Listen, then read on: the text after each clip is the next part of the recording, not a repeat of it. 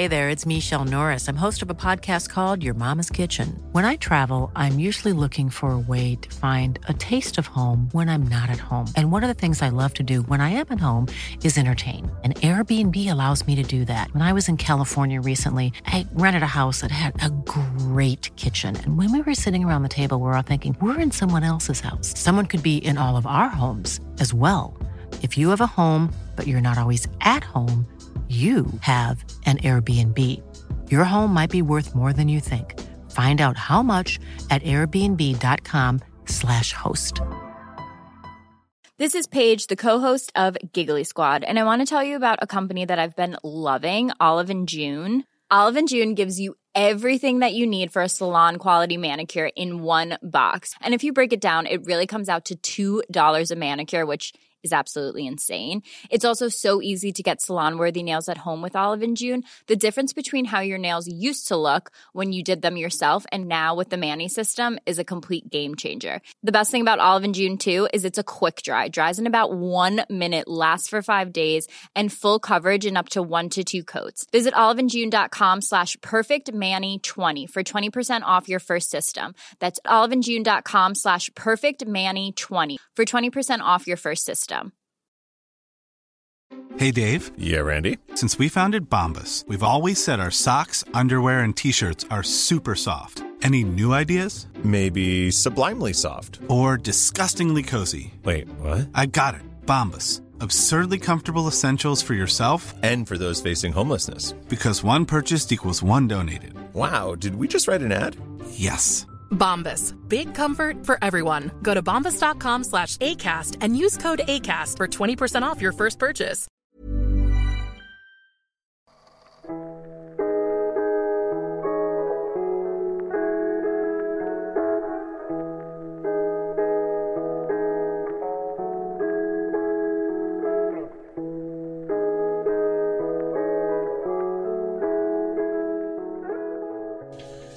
I'm Laura Baldos, and welcome to Art Talk, the arts program at Cedarburg Public Library. And today we have a very special interview. We have a group of book artists, um, five artists that live here locally. They currently have a group show here at the library. So if you are in the area, we welcome for you to come and stop by. But uh, I would like to introduce uh, Nancy Lomar, Low Miller, and uh, and perhaps um, you can all also introduce yourselves around the table. Uh, Pam Steffen, Ann Thomas, Sandy Kaiser, and Sheila Lewandowski. So I'm very curious uh, how as you a group came together. Uh, we all work together at Mount Mary University, um, either teaching, we have fashion, we have uh, interior design, we have fine art, we have illustration, we had all different types of art that we had done, graphic design for myself, and that's how we all met. And then it went from there that we started individually getting interested in um, books and how to make them and why is that important, you know, and for each one of us, it's different. So, um, Nancy, how about we could start with you? How your journey into bookmaking? Uh, when I was at Mount Mary, I was teaching history of design, and one of the things that I found very, very interesting is that when the printing press was created and when books became a personal connection to the individual, I was fascinated with the process of that. Don't get me wrong, I love those big, beautiful, illustrated manuscript pieces, but the intimacy of the book and the content of the book was very fascinating to me. I started taking classes. And Max Yela at UWM offers lectures and conversation. Um, and it's amazing what he can bring to the conversation, and I was very inspired by him. Um, actually, I think we, you and I have met earlier because I used to work in special collections, Yes. and you did give a book demo presentation to one of his classes. I and, did, yeah. And um, I just found it very fun to learn how to do some uh, different types of bookbinding. And I that class too. Uh, you know, the journey from how uh, people communicated with the clay tablets and the little clay pouches of um, business transactions, and how that evolved to scrolls and and later onto books as we know today. Right, right. It's very interesting. So, um,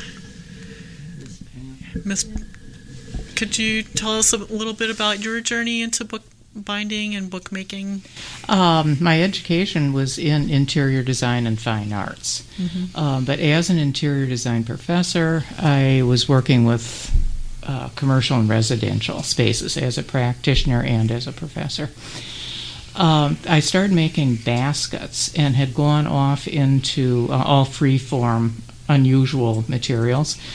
And it, it had its limitations. Um, I, I found I was beginning to feel a little stifled by it. And that I've been very interested in Nancy's bookmaking um, because we were in the same department area.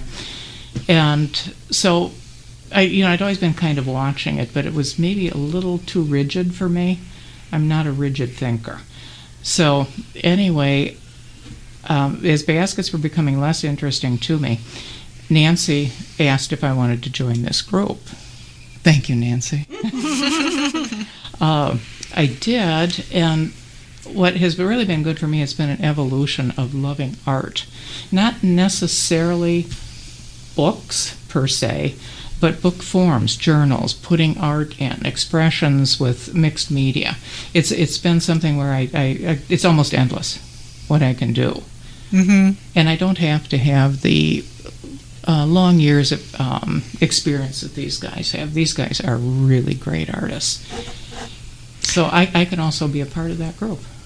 That yeah, that's one thing that I discovered um, working in spe- special collections at UWM um, looking at the different book artists and the book arts that were in that collection and just how each artist interpreted the concept of a book and what kind of materials they used, how you interacted with the book. Um, I mean, like you said, it's uh, you know it, it's an, an, an endless way of doing it. Um, I remember Max uh, Yela telling me how one of the more interesting books that he had experienced was that a person actually tattooed messages on the inside of his mouth and his uh, under his eyelids and and that he, so he made himself into a book. And you had to like you know interact with his body to see what the message was in his book. So and uh, have you ever had um, what kinds of things have you guys uh, experimented with, or what's been the most interesting journey that you've had in bookmaking? Yeah, oh yeah, any anyone. As far as making books. Yes. Mm-hmm. Um, as far as making books, well, we recently, and I'm an illustrator and an artist, and I my forte is pen and ink and watercolor. So the idea of doing books, these types of books have a lot of texture, and that's what is. You know what I'm drawn to as well as a pen and ink artist. Mm-hmm. But recently, we um, all did a book together. Um, we each wrote wrote like a haiku or a little piece of poetry that was based on we called it life and nature and we each um, we took everyone's lines and we expressed it in our own way and created our own books and it's really interesting to see how everybody expressed themselves so yeah that sounds like a really cool project is that um, uh, where can we see that book um, is it on display today? Oh, yes, great! So yes. Some, of, some of them are. okay. oh, so you each it's an individual piece of the whole poem. yes correct Cool. And this is Sandy. I started in fashion design. Um, and I was interested in the book arts. I took a course at Mount Mary one summer. I even joined a group that Nancy had going on campus. But I was finding that as chair of the fashion department, I didn't have the time to always act on the prompts that that group gave and have my creative work done, you know, the next time they met. So I, like so many of my creative pursuits, I put it on the back burner. But as soon as I retired, I had all this pent up creativity that needed a, a, some avenues for expression, and I was able to rent a studio. And my my first love is textile arts, and I'm a dyer and felter.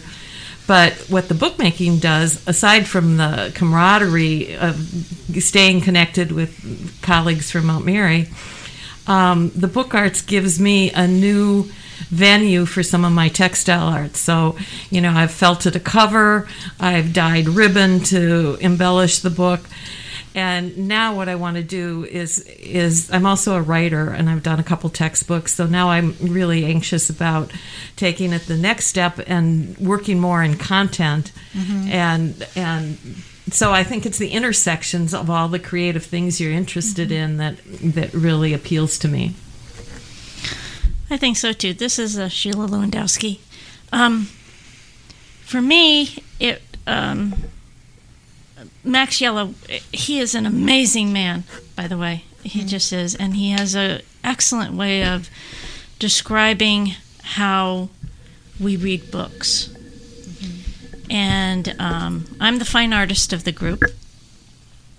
And I found that as he was describing how you actually read a book, you know, how you turn the pages and how that affects, you know, the storyline, the plot, and that you actually are part of that experience. You're reading the lines and turning the pages are about as much the experience as the actual words on the page. And I found that um, that actually was what I was doing with my paintings.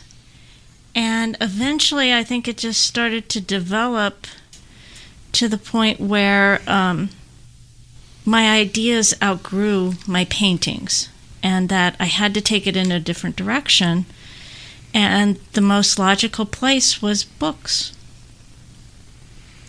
So, um, how are books constructed? I mean, we're all familiar, the, the general audience, of the books that we see on the shelf, but there are different ways that we can construct books. Yeah, there are. There's the Coptic stitch, which is traditional, goes back all the way to the beginning. But then there are a multitude of other different things about creating books. You can do them with all kinds of materials, all kinds of different um, structures. I just finished a book. I I had a uh, project with a poet, and um, we printed it. I printed it on canvas, and then I made it into a book. You can print books on all kinds of different mediums, mixed media. The book itself was watercolor, um, photography I'd done, and pen and ink. So you can really go. There's there's no limit. I created a book a few years ago when this group just started. We had a show many years ago, and we all were going to do an ABC book. So I'd, when I started doing the research for the book, I actually thought, well, where did that A come from? How did we get to the letters we have now? And I was, you know, the markings way back and that mm-hmm. kind of thing. So it was a huge amount of research on it and stuff. But the end of book, I did original le- letters for each in the ABCs. But then I printed it on canvas and then it became a medieval scroll that hung from the ceiling at 17 feet long. So the sky's the limit. whatever you can imagine, whatever you can experiment with, you can create a book.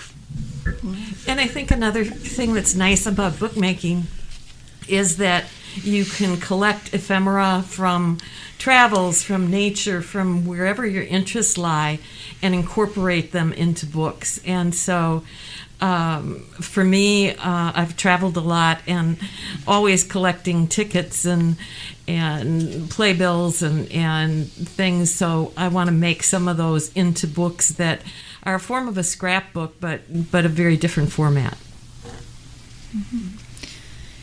And I also think too that um, you know it, it really is very open ended, and um, when you get into bookmaking, you can start with as simple as a single sheet of paper. Uh, you know, it, it doesn't have to be this huge project where you're trying to put together everything all together. It can be just this simple, nice little folded piece of paper. I, I find that really just very intriguing. Mm-hmm. Yeah, because sometimes when things are simple, you have to think harder on how how you make it. Yeah, yeah. And then something I make also is altered books. Okay. uh, altered books. And that's taking a book that has had its life, that it's, it's probably soon to be recycled. Uh, and you remove some of the pages, it has to be a specific type of book, move some of the pages and do your artwork within the actual book. And you take the pages and create backgrounds with and integrate some of the book or other books that you've taken apart. Mm-hmm.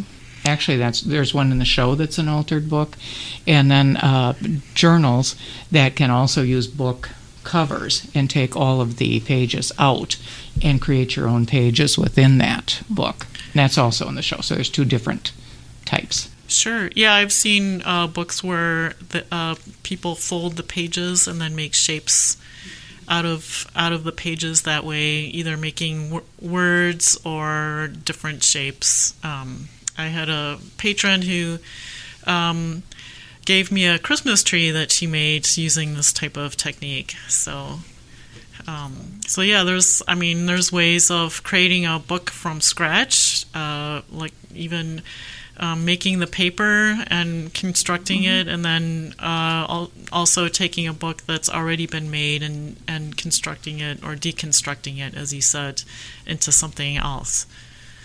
Are there other techniques that um, any of you have done that you'd like to share?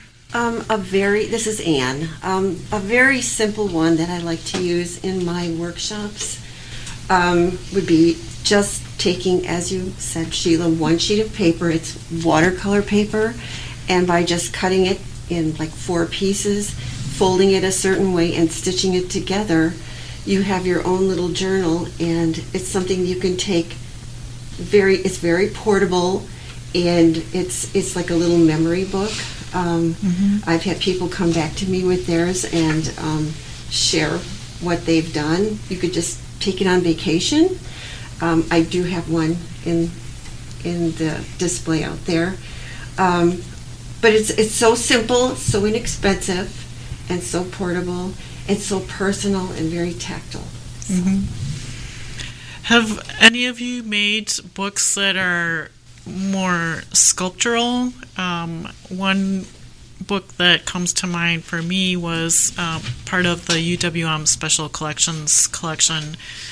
Was uh, the book was actually a small box, and you had to open drawers and take out things and unfold things and um, you know so i mean when you first look at it you really don't think of it as a book but as we Sheila, you did some shadow boxes, didn't you? I Um, remember well, them. and, and if I remember correctly, um, I think there's a couple books in the show that are like that, where um, it's called a dollhouse structure, and um, so you have to lift up the pages and turn them a certain way, and you can actually um, unfold it, and it becomes like a little dollhouse.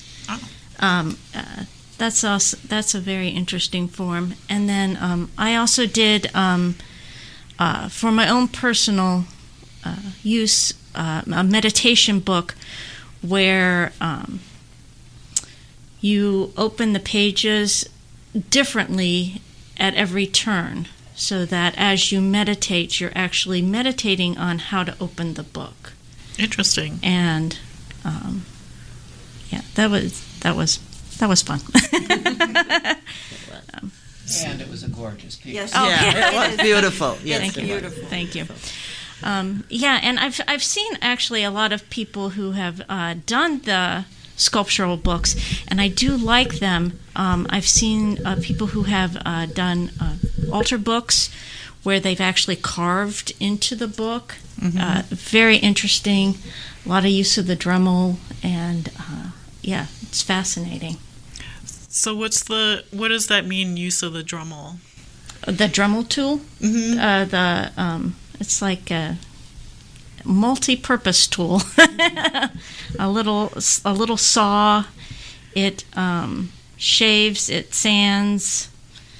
Does all kinds of things. So uh, so uh, I'm interested in knowing uh, what kinds of other tools do you use to make your books? I did make a book where I had a cover that was made out of wood, Mhm. and I used a burner to carve penguins in the cover, so a burning tool. Mm-hmm. Oh I yeah, I, I. I remember the- that. Yeah, I can't remember the exact name of it, but it does, you know, burn images Mhm. into, you know, things. The standard tools, though, are um, paper, of course. I mean, paper is so important. Um, and that can be a variety. You know, uh, we've used linens, uh, handmade papers. Um, y- I've even used leaves. Um, so uh, the paper part is is very flexible. Then we also use um, some sort of thread. It's usually la- waxed linen. Um, and depending on the size, you can get different sizes. Uh, this is where um, Pam's uh, basket weaving comes into play because the best places to get wax linen are at basket weaving shops. Oh, really? yeah. Um, and then we usually use like uh, Dremels and then the standard rulers, pencils, and uh, X-Acto knives. Okay. And do you use um, bone folders too and to bone make folders, yeah, Mhm. hmm those do help. Um, scoring tools help too. hmm And you mentioned um, the dollhouse construction. So, are there specific names for these shapes or constructions that you make? There are there are a lot of um, each one has a, a different um, title. Um, some people um, their sole purpose is to uh, create different book forms. So I know um, Heidi Kyle. Um, she has done um, a lot of uh, just book forms. Um, and then the other one that I, I really like was um, Alisa Golden. Uh, she did a hundred different handmade books. Uh, that's the title of the book is a hundred different handmade books. And so, and then each one has a, a different name. So uh, there's different stitching. I I know that they have my um, Irish Coptic stitch, and uh, there's just a general Coptic stitch. Um, The Belgian one. the Belgians, the secret Belgian binding. Yeah. So there's lots of them. There's lots of them. Sure. Um, are you familiar with um, fore-edge painting of books? This, not exactly a book. Well, I guess it is a book art um, where uh, um, older books, when you would open the book, the pages um, would um, spread out a little bit. So then artists would paint a painting on the ends of the pages so, so that when you open the book, like if you opened it in the middle, um, the edges of the paintings would spread out and typically there was a landscape or a, or a like a palace or a manor house pictured there. Um, and then uh, some books have double fore-edge painting where if you open the pages uh, one way, you see this scene, and if you open the pages another the other way, you see another scene. Have you ever? No, but No? it sounds really interesting. Oh, okay. To look more into Yeah, yeah. yeah, yeah. So I want um, to say there's a couple of those in the special collection Yeah. at UWM. Yes, yeah, there and I think I've seen them there. Mhm. And um, you're right; they're just they're fascinating. Yeah, it's it's it's a really like a hidden treat. You know, you open the book and it's like, oh, this beautiful artwork is hidden in these pages because it's not evident when you have the book closed. You have to open the book to see the paintings. Um, I wanted to go back to tools just Yes. a minute um, because it has to do with Sandy. Sandy uh, is an eco printer, among other things, with her, her uh, scarves. And she brought that to us. She has totally different tools than we were using because she has all of the dyes, the mordants. Uh, and so that becomes another tool of ours. I have a journal in right now that's one of the eco print that we did with her. So she brought something entirely different in. And and what that did is it stretched my textile practice into exploring printing on paper. So you use foraged leaves and bark work, some sunflowers, and you layer them with the mordanted paper and then boil it so that the color of certain leaves will be left on the paper. And it makes for, for beautiful, beautiful um, papers. Have you ever tried um, flower pounding, where you pound flowers into textiles, or and it leaves the color of the flowers in the? I, I have. I'm familiar with it, but um, uh, much of that is not real stable to light and time. So I prefer the methods because I sell some of my pieces. Sure. I prefer methods that are going to be stable to um, light and washing. Sure, more archi- archival. Are there other methods that um, any of you like to use in your works that we haven't talked about yet? I'm trying to think. You know, you've been doing this for so long. I got to go back. What did I use? Well, one one of the things that I've just been bringing to the group, and and Pam's explored it with me a little bit, is using tea bags. I'm an avid tea drinker, and so. Um, unfortunately, a lot of our American tea bags they won't eco print, which was my first hope. But um, I found that they will print in my computer. So I mount the tea bag to a piece of paper and then do a contact sheet of some of my photography and then print it on the the uh, tea bags and that giving me a really interesting sheer paper like um, it's almost, it's fabric like paper to um, use in my books and because it's transparent you can cut out a window so that you can see through it on the page or you can just mount it on top of something but it's interesting One of the things that I have been incorporating is the fact that I can make. I created a little book on the magic flower, you know, of flowers and color. I think it's in the show also. And one of the things, though, is in incorporating it. I was able then technology to incorporate in a lot of my books the idea of technology because I scanned everything into the computer and then I created the book like an accordion book that it worked real well and I could print on watercolor paper so it had the texture of watercolor paper. So it is incorporating all kinds of different mediums and collaborating. So you, you mentioned accordion books. So what is that? What is that exactly? Accordion book is when the pages are folded just like an accordion, and they can be double sided, as my little flower book is, um, or they can be one sided, depending on, and then they stand up. They're almost like a piece of sculpture sometimes if you open them up and then sit them someplace. Yeah. Okay, so Yeah, are there simple. other ways that books can be folded that um, Uh, you can wrap it around a spool. You can um, hang it. You can incorporate branches into use as the binding. Um, it's infinite, and people are adding to to you know thanks to Pinterest and and all of these creative social media platforms we have. Um, plus groups on, on Facebook, there are all kinds of ways of interacting with like minded artists all over the globe.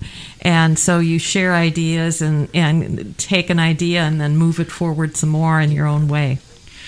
do you ever um, some of the books the way they're folded remind me of origami. Do you ever take inspiration from those kinds of shapes for folding? Okay, Sheila, I'm going to ask you. Remember that one book where we folded and bent the ends and it helped the pages. You and I did it alone at one time, a long time ago. And it was just, it was how the paper was folded, is how the binding was folded. It actually helped the page stay in place because we had to make this triangular oh, thing and then Oh, yeah, fold this yeah, lip yeah, down. So yes, I would agree that that's very much a part in some of these folds. Yeah. Cool. And I think, um, yeah, the artist Heidi Kyle, she she does a lot uh, with um, origami and uh, with um, book folding. Mhm. That is really um, very interesting, very intriguing, because you can not only uh, do the whole entire book, but you can also do like uh, little sections in a page that fold out Oh, as cool. well. hmm That sounds really interesting. Yeah, yeah. Some of them are really just very fascinating. So it sounds like all of you are um, looking what uh, other artists do. Are there like how do you get inspired when you're starting to do a work? I would say that we get inspired from one another because each one of us brings something different to the table. I'm newer at this than everyone else. So just to be a part of the group, um, we share our specialties. I do pen and ink. We'll spend we spent um, an afternoon, you know, sharing what I do, and then of course with Sandy's eco printing, and it's just it we were just together yesterday and we were sharing so many ideas that it's like you just can't wait to get home and start. So um, And I think as artists, it's all about seeing and, and taking time in everything you do to look around you and, and take inspiration. For my dyeing, it's color, and then those colors are imparted into my bookmaking. Um, but it's it's it's experiencing um, when it when I'm at a museum. It's who I'm with and the ability to talk it over and see what their perspective is, and then you come back and you process that information in your own way. If I'm traveling overseas, it's time and place. What makes a, a particular art artist and exhibition important at this particular time? And how do you see that art in the culture that in which it was created? So um, it's just using all your senses and being open to inspiration all of the time and then processing that into whatever form of art you're working on And then there can actually be collaboration too. Anne is a brilliant illustrator. Anne is a brilliant illustrator. And um, she and Nancy yesterday started a collaboration on some bookmaking with because Nancy's incredibly talented with the computer. She came up with ideas. All of us started putting things in, and we've inspired each other, given each other ideas. That's great that you have each other to to um, help inspire each other and um, influence your work. We were talking yesterday about the fact that a lot of people think that artists are like isolate themselves and about, Yeah. and it's really not true. The stimulation comes from everybody talking and sharing and Mhm. and and problem solving. Sometimes I don't know how to finish something or the binding isn't working right and then we brainstorm through that and it really helps to stimulate us to just keep working on stuff. Yeah. Yeah, I was thinking about that because with um, Pam, Pam brought in some paper that she wanted to share with us.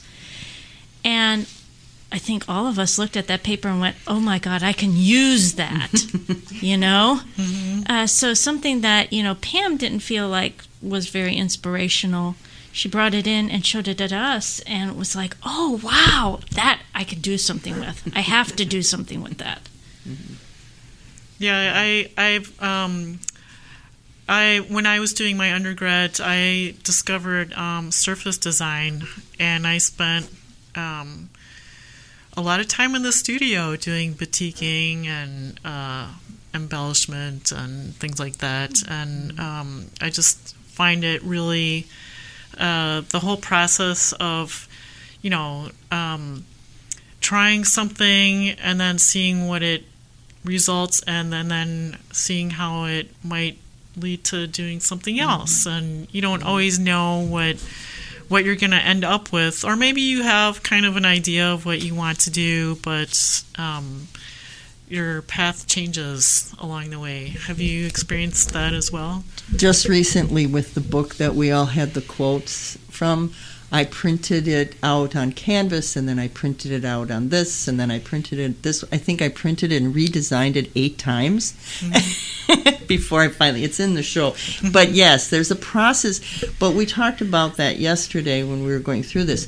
Giving yourself permission to go, this isn't working, and then oh, I learned this from it, and then taking it next step. That idea, permission of I don't want to use the word failing, but just you try something and it doesn't work, and it's okay to try something and it doesn't work.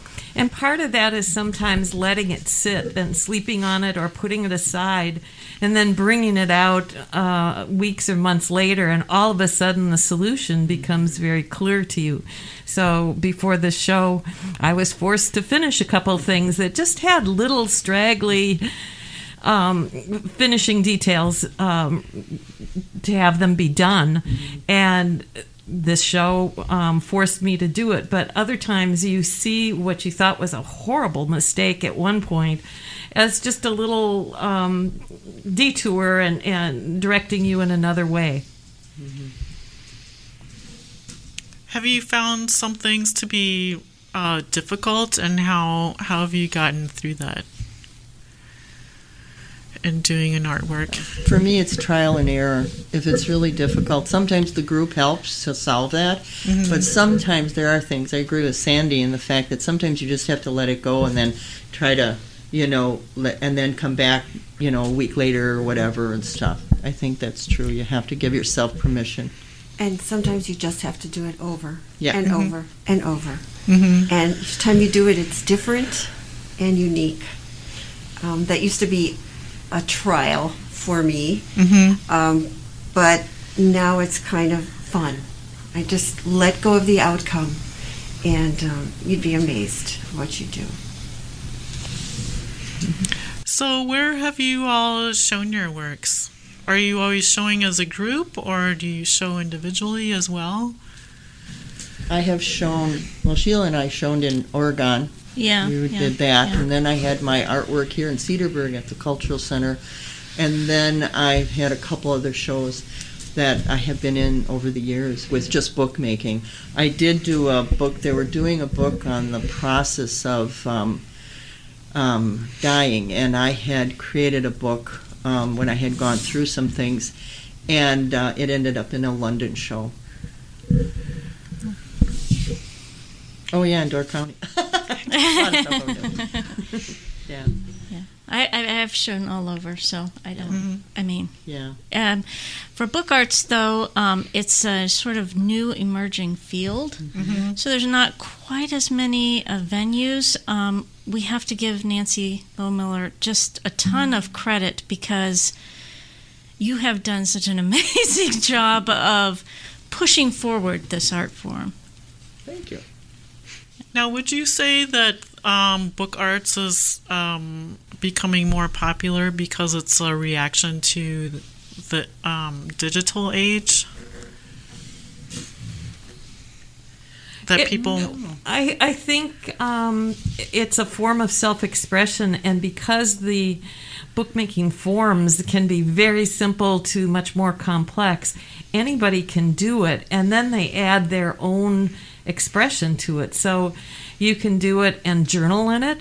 You can, you know, you can add your poetry.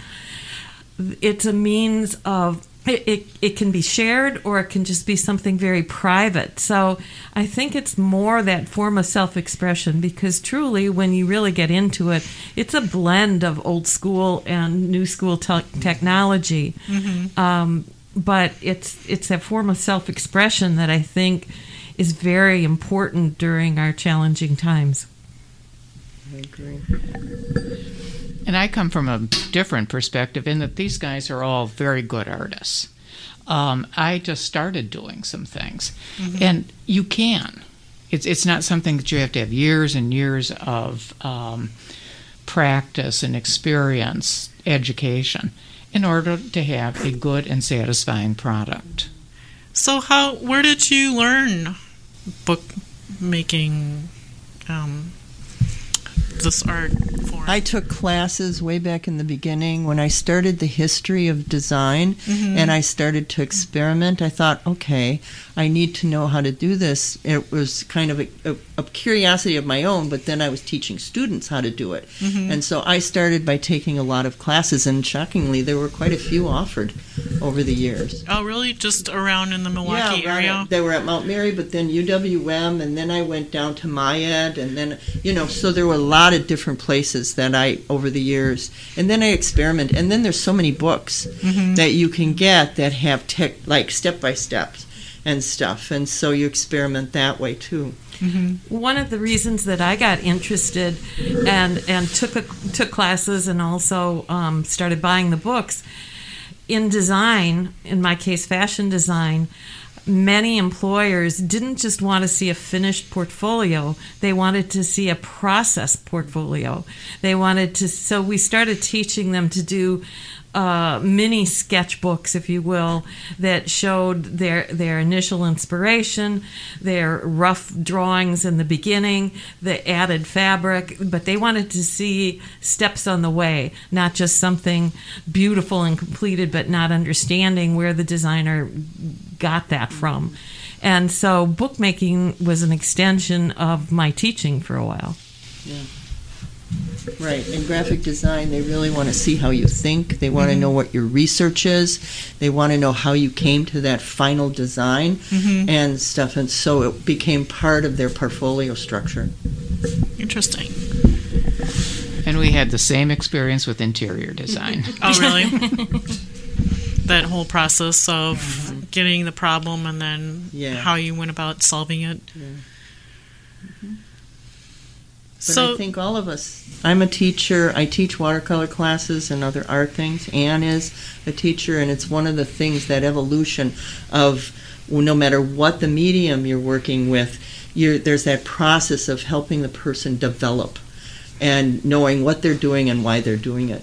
It's very important. There's a lot of satisfaction in doing that because there are people who think they can't do something mm-hmm. and that they have no talent. And when you teach them a few basic techniques and say, no, just let go, they are surprised at what they can do. So it's very satisfying for me.